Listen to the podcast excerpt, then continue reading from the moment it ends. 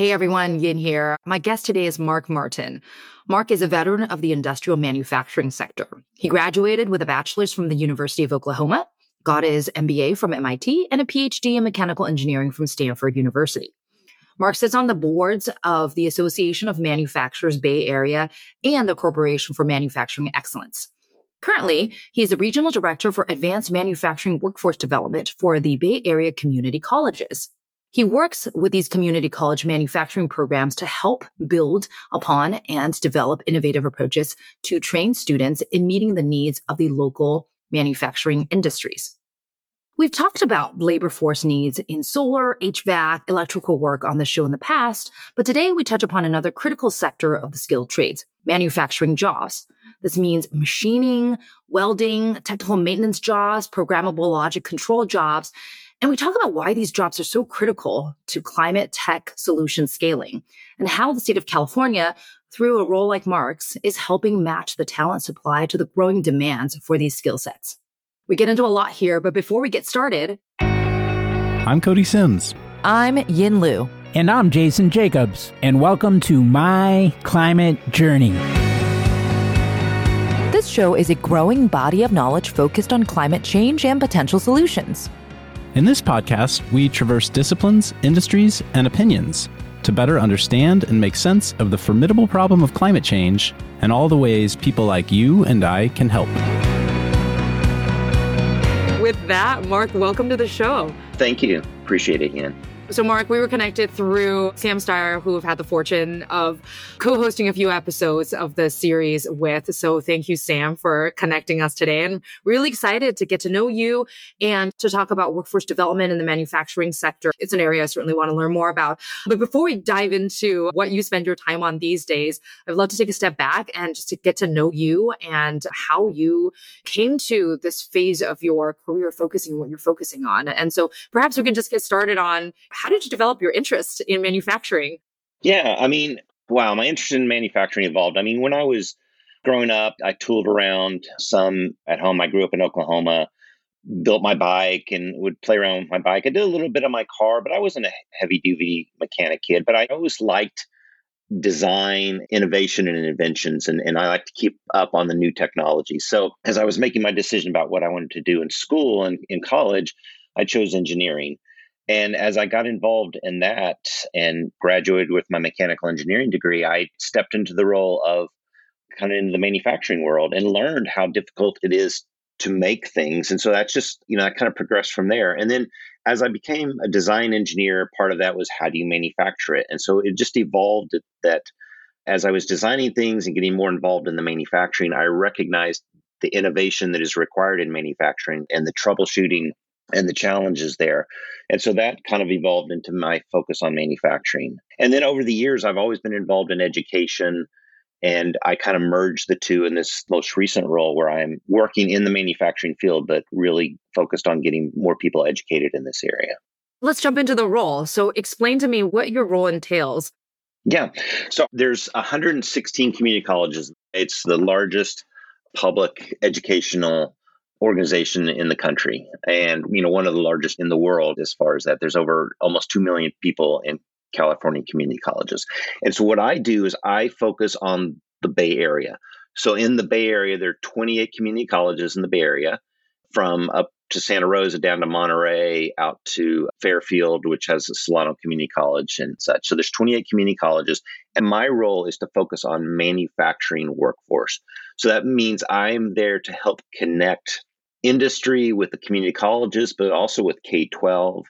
I'm sure you know the tipping point, and many of your, listeners know the tipping point by Malcolm Gladwell, which is the idea that there's kind of different ways of connecting and working with people. One of them is a connector. And so I act as a connector between different groups, the industry, K 12, and community colleges.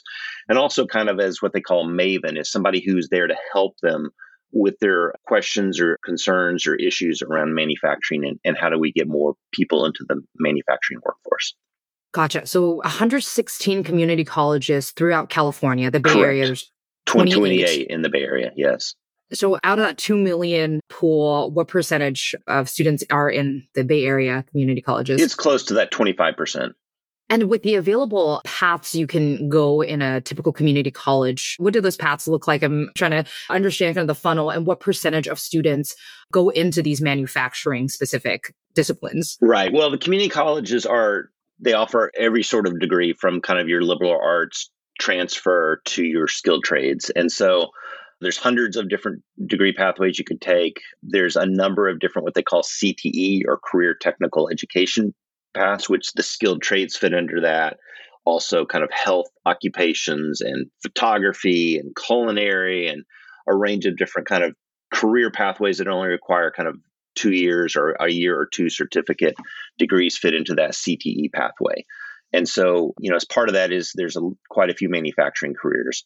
And you had a question about percentages. There's hundreds of thousands of jobs available in the skilled trades in the Bay Area. The percentage of students, I don't know that off the top of my head. Gotcha. Your role and the goal and maybe success looks like getting more people into exactly. manufacturing programs. And can you give us a sense of like just more tactically, what does that mean? Like, what are the actual skills in these manufacturing based programs that people are learning and building? Right. So the types of jobs that we're talking about are industrial maintenance, so hydraulics, pneumatics, PLCs, which is kind of the industrial computers, electronics, to machining, which is cutting metal, welding, joining metal, quality control, electronic technicians. So, those sorts of skill sets are what is needed in these types of skilled trades manufacturing jobs.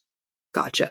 So knowing that you focus specifically on the manufacturing programs, if we take a step back and look at the CTE career technical education programs as a whole, what other streams of programs are there that maybe your colleagues focus on just so we can have that broad understanding? Yeah, I mean, when I came into working in the community college system a few years ago, you know, my background was in design and engineering and manufacturing. And when I was growing up, it was vocational education, which typically was kind of focused on the skilled trades, you know, carpentry, construction, machining, mechanics, auto mechanic, diesel mechanic, things like that. Really, the more encompassing term is career technical education, which you mentioned CTE, which is really kind of involves again anything that has that maybe you know one to two year training needed, which again can be culinary, cosmetology, things like that, but also photography, nursing. You know, there's some nursing degrees that only require two years. On the health side, there's some ICT types of jobs that are, you know, cybersecurity that might require only two years. And then you get into the more of the trades or the traditional vocational education is what I was thought of was when I was growing up, which gets into the building and construction trades. And then kind of the other skilled trades are again machining, auto, things like that. Gotcha. Okay. Super helpful ground, super helpful foundation setting, knowledge foundation setting for us. I have this question. I'm going to ask it. Why does your job exist, Mark? And has this role within the community colleges always existed? Or has it become a need in more recent years because we're seeing a dearth of talent going into these areas? Yeah, it's a good question. I mean, my specific role has not existed in this form as you know this regional director in the area. About 12 years ago they created these regional director type roles. And by they is that the state of california? Yeah the state of california. The state allocated money for these roles and said we're going to do it in different sectors. So manufacturing health ict automotive advanced transportation things like that. So i just think they recognize that there could be somebody at the regional level that could help pull people together, could look at things that weren't being filled or issues that might be out there that we could address that were more difficult if you had just the people at the I don't want to say siloed, but you know, if you're at the, a college or at an organization, you're focused on your organization and maybe don't have as much time to kind of look at these overriding larger issues that affect across all the colleges. So Let's dive into what those issues are. Mm-hmm. It can be anything from there might not be a program existing in an area the region that is needed. So, welding. Welding is an important skill that is needed throughout for manufacturers as well as the building and construction trades. So, where are our welding programs? So, we have a number of welding programs throughout the Bay Area colleges, but there's really not one in the San Jose area. Okay. So there's one in Hayward. There's, you know, the next one you get going south is all the way down at Hartnell or Cabrillo, which is in the South Bay, Monterey Peninsula area. So one of the things I'm looking at is, hey, can we develop and put in a welding program at one of the colleges somewhere in this San Jose area? Now, that's something that if if you're at that college, you're at a college in that area, you don't have a welding program, you might not necessarily think, hey, I, we need to put in a welding program.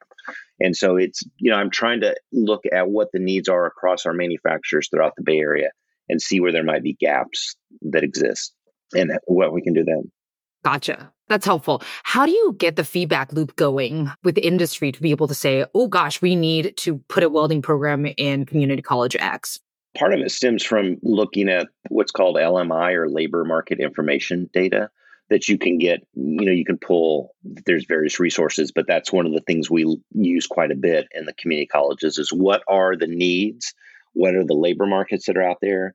What are the demands going to be? So the bureau of labor standards you know they publish information and there's various private organizations that pull together a variety of information about job postings and then look what is that demand currently? And what do we project it's going to be in the future and based on that, we can say what is the current supply that we have of programs and how many people can we graduate through these programs. And we see where we might have some gaps.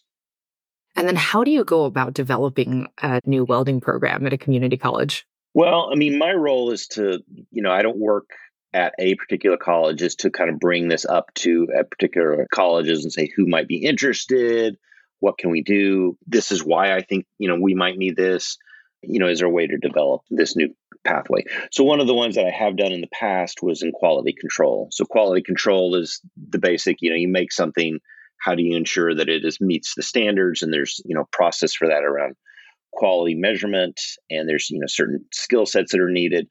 And we didn't have a program in the Bay Area that specifically focused on that. And so we looked and we talked to industry, we brought them in as an advisory board we walk through the steps of what the job requires, what skill sets are needed, and then worked on developing the classes for that. And as part of that, we brought in the community colleges at the same time and said, who's interested, who already has something similar to this, like the machining programs that teaches a lot of the skill sets already. And what else do we need to add to that to make it a quality control certificate? And that's one of the things we've done in the past. And how long does that process take of doing that research, getting the feedback from industry, looking at the data from the Bureau of Labor Statistics, and then going and getting people on the same page about what the need is to here we have a net new program that students can enroll in? Well, yeah, I mean, the needs collection, you know, kind of using the design thinking process of going out and talking to the customers, which in this case are both the industry representatives who need these skilled trades employees as well as the students themselves who might be going through it. But collecting that getting the meetings together getting everybody to kind of come together put out their ideas fleshing through that might take probably six seven months of getting that process down and, and then coming up with a this is what we want the certificate to look like. And then it might be anywhere from six months to a year to a year and a half to get the college to run through the approval process and then be able to get by the time you can find somebody to teach it and then schedule it for a particular semester you know it can be one to two years after that just depending. Gotcha. Still faster than i was imagining. I was imagining this being you know a, a like five to seven year process of getting through a lot of tape yeah, no, there can be tape. it depends on how closely it's aligned with an existing program. So, as I said, quality control is kind of very closely aligned with machining in the sense of a lot of the things that you're measuring and the tools that you're using to measure are already being done, used in machining.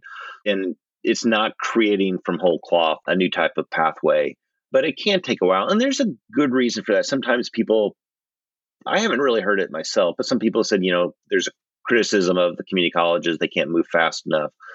You know the fact is is we are a little bit of a moderation that we want to try to latest skill sets incorporated into our classes which i think we do but to create a whole new program you know requires a lot of money to set that up and make sure it's sustainable. So we want to make sure that it's something that's going to be long lived it's not going to be something that only a few companies need and aren't going to need it after two or three years. So there's kind of a process to make sure that that is well needed program. On the financial side, in propping up a, a, net new program, whether it's adjacent to an existing program or truly just from the ground up, it doesn't exist, but there's a need for it to exist. What does that funding piece look like? And how much does the state actually help with those programmatic development financial needs? I mean, the community colleges are funded through various forms, but basically state funding. And so they encourage that. They encourage us to look and see what new programs we have new programs being approved all the time in the Bay Area. And so, yeah, the state pays for that. So, you, know, you just have to go out and spend that effort to collect the data, work with companies, and submit a new program. Cool. I think we did a quintuple click into this one gap area, which is in your role, figuring out where there are programmatic gaps in the community, college pathways vis a vis the local industry and the needs of manufacturing. What other gaps are there that you have to address in, in this role? You mean programmatic or just in general? In general. So, like, one of the things that you do is like programs and what needs to exist and making sure that those conversations pick up and result in development? What other areas do you spend time focusing on? There's a lot of gap in just knowledge about what's being offered and what's out there. You know, sometimes, and you may have experienced this, you know, since you talk with a lot of different people, the internet is great. It does not solve all information problems, amazingly. I mean, it's very easy to go find stuff, but it's there's still that human part of the interaction and connection that is useful in making things happen. So, you know, I still occasionally run into companies say, I didn't realize that college had a machining program.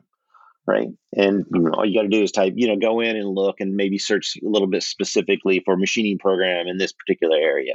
So they might not be aware of it. Or, I, you know, I didn't realize that you had these programs at these colleges or these resources at the college to help us out. So I think part of the gap is acting, and again, that you know I mentioned before that connector position of helping people realize what is out there, making them aware of it, and then showing them how it can help them if they're at a company, how it can help them find the people they need.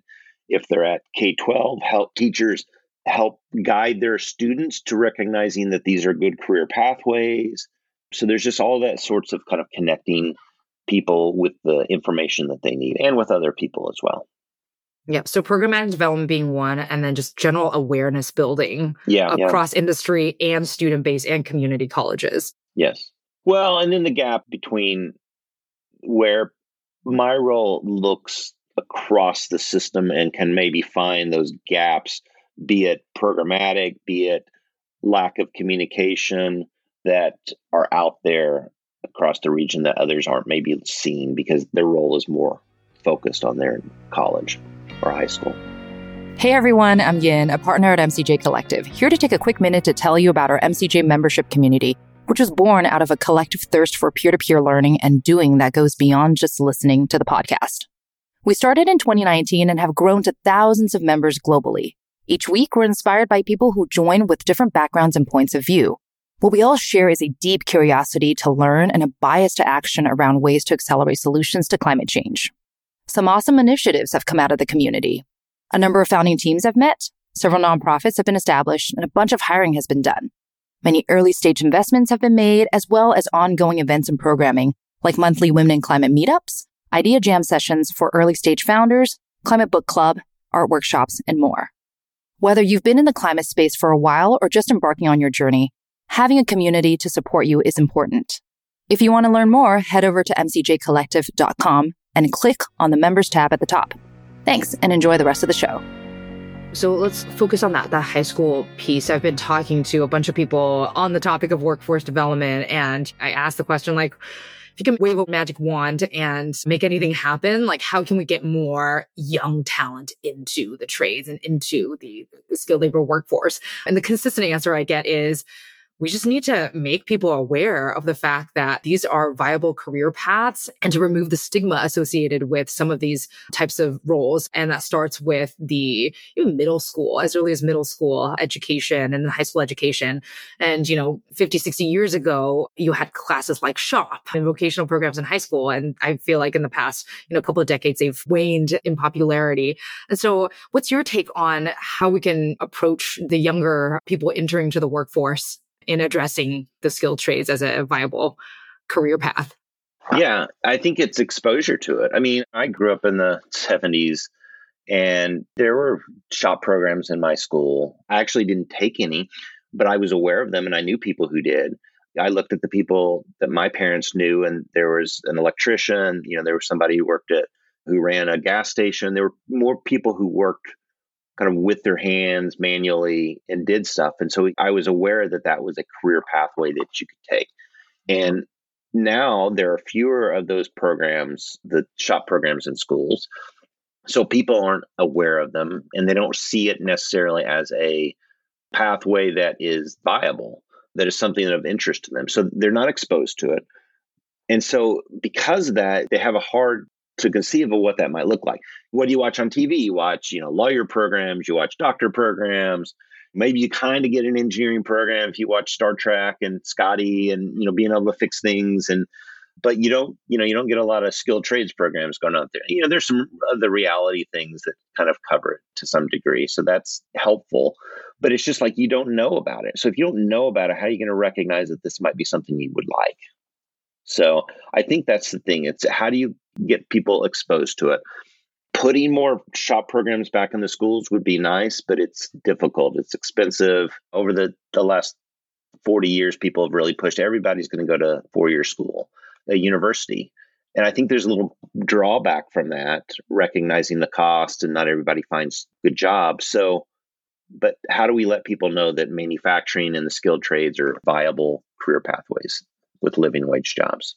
Especially, yeah, with living wage jobs. If you had a magic wand, what would happen to help that along?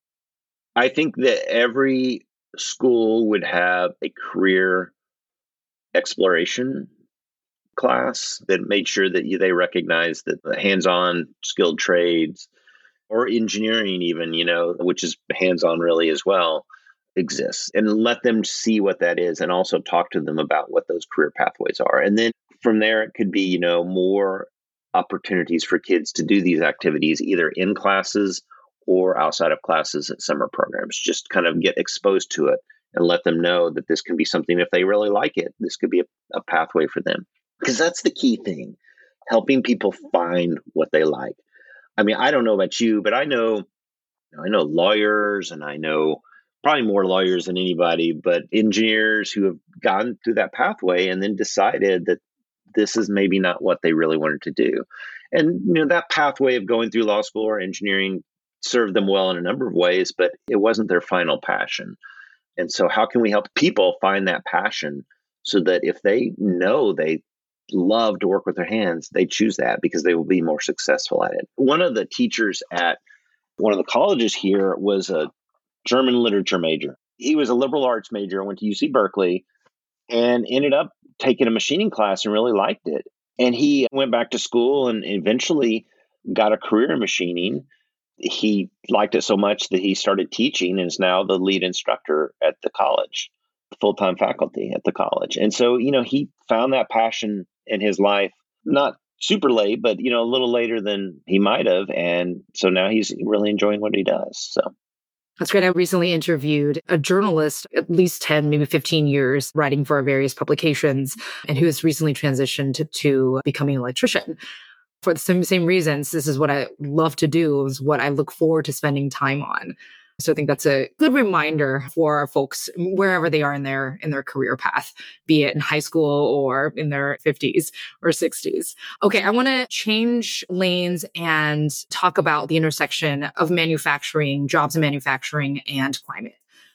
So what do you see are the overlaps between the manufacturing trades and the jobs that people are getting trained for and this topic of climate change and climate tech that I'm sure is bubbling up more now than before? Right.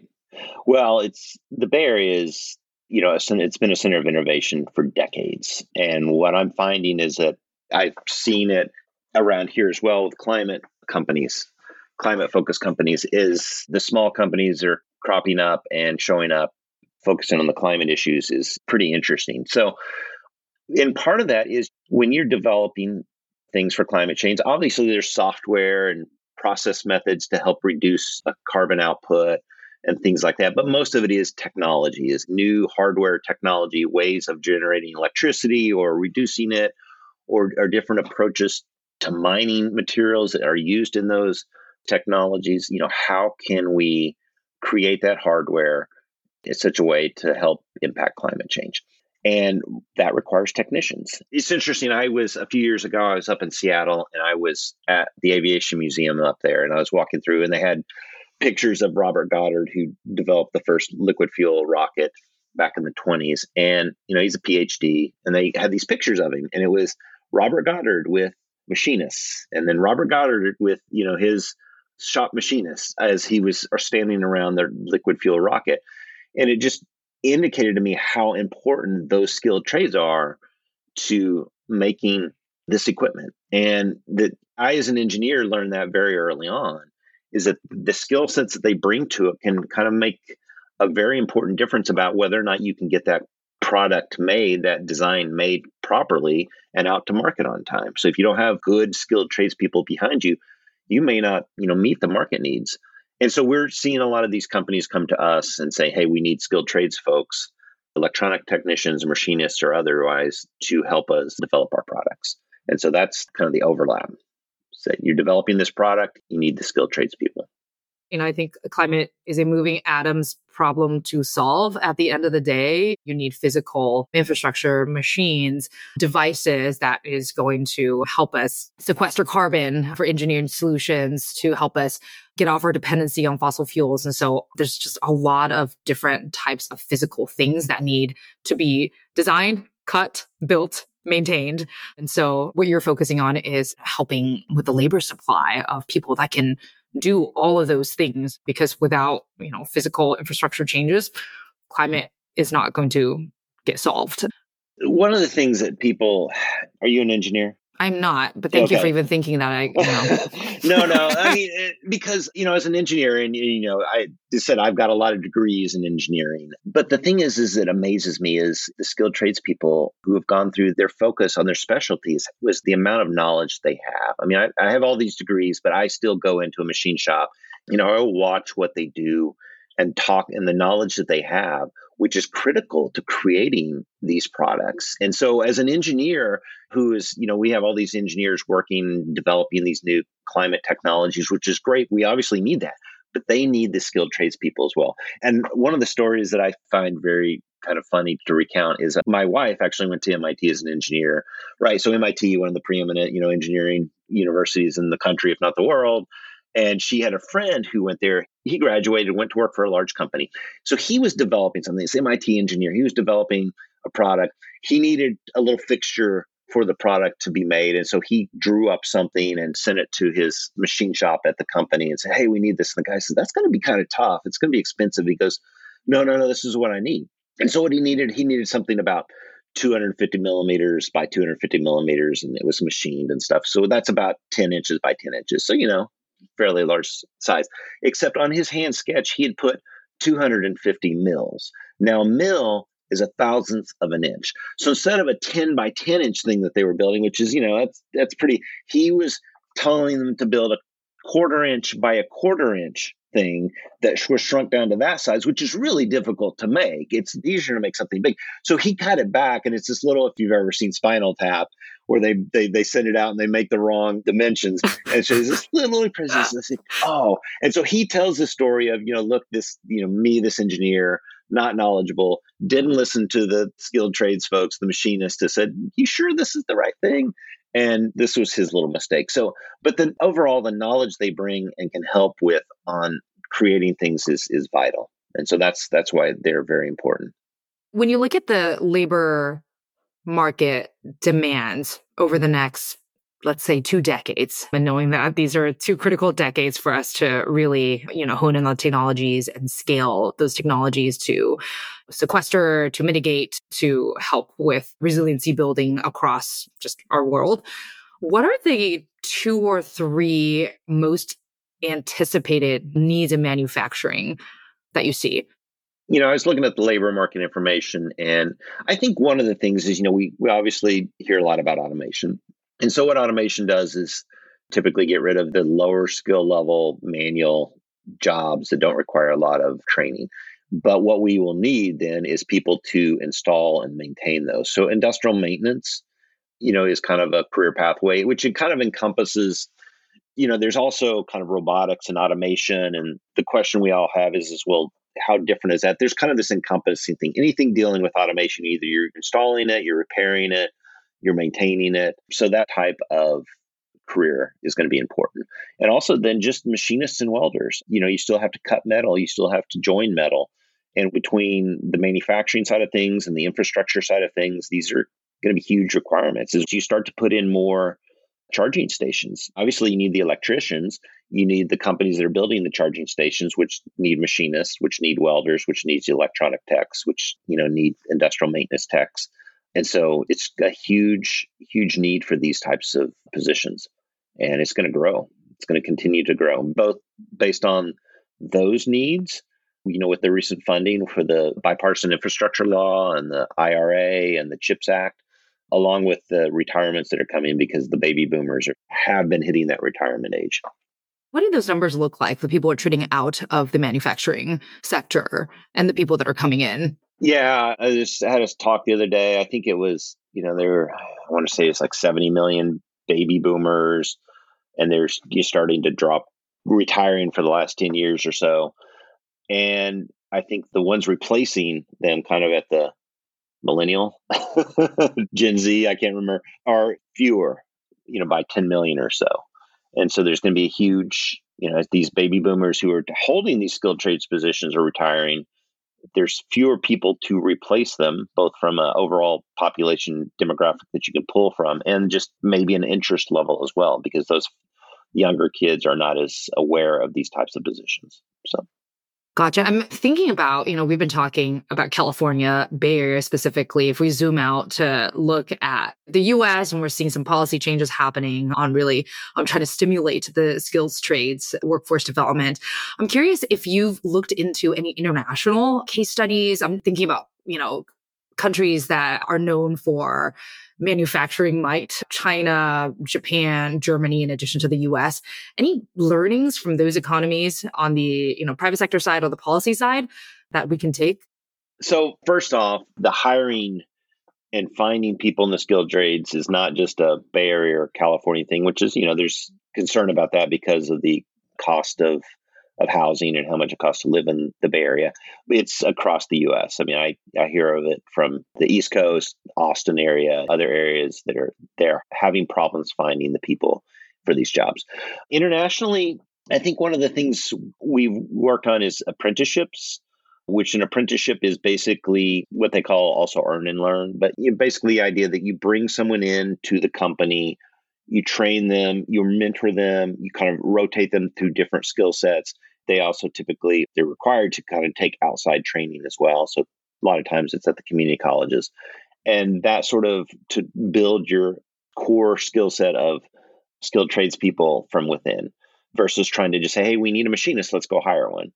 Say, hey, we need a machinist. It's going to take them a few years to train them, but let's get started now and either hire somebody, you know, from within the company or bring somebody in at a lower level. And so I think that's one of the models that has been around. I mean, we've been doing that in the US for, you know, hundreds of years as well, but is much more established in some of the European countries.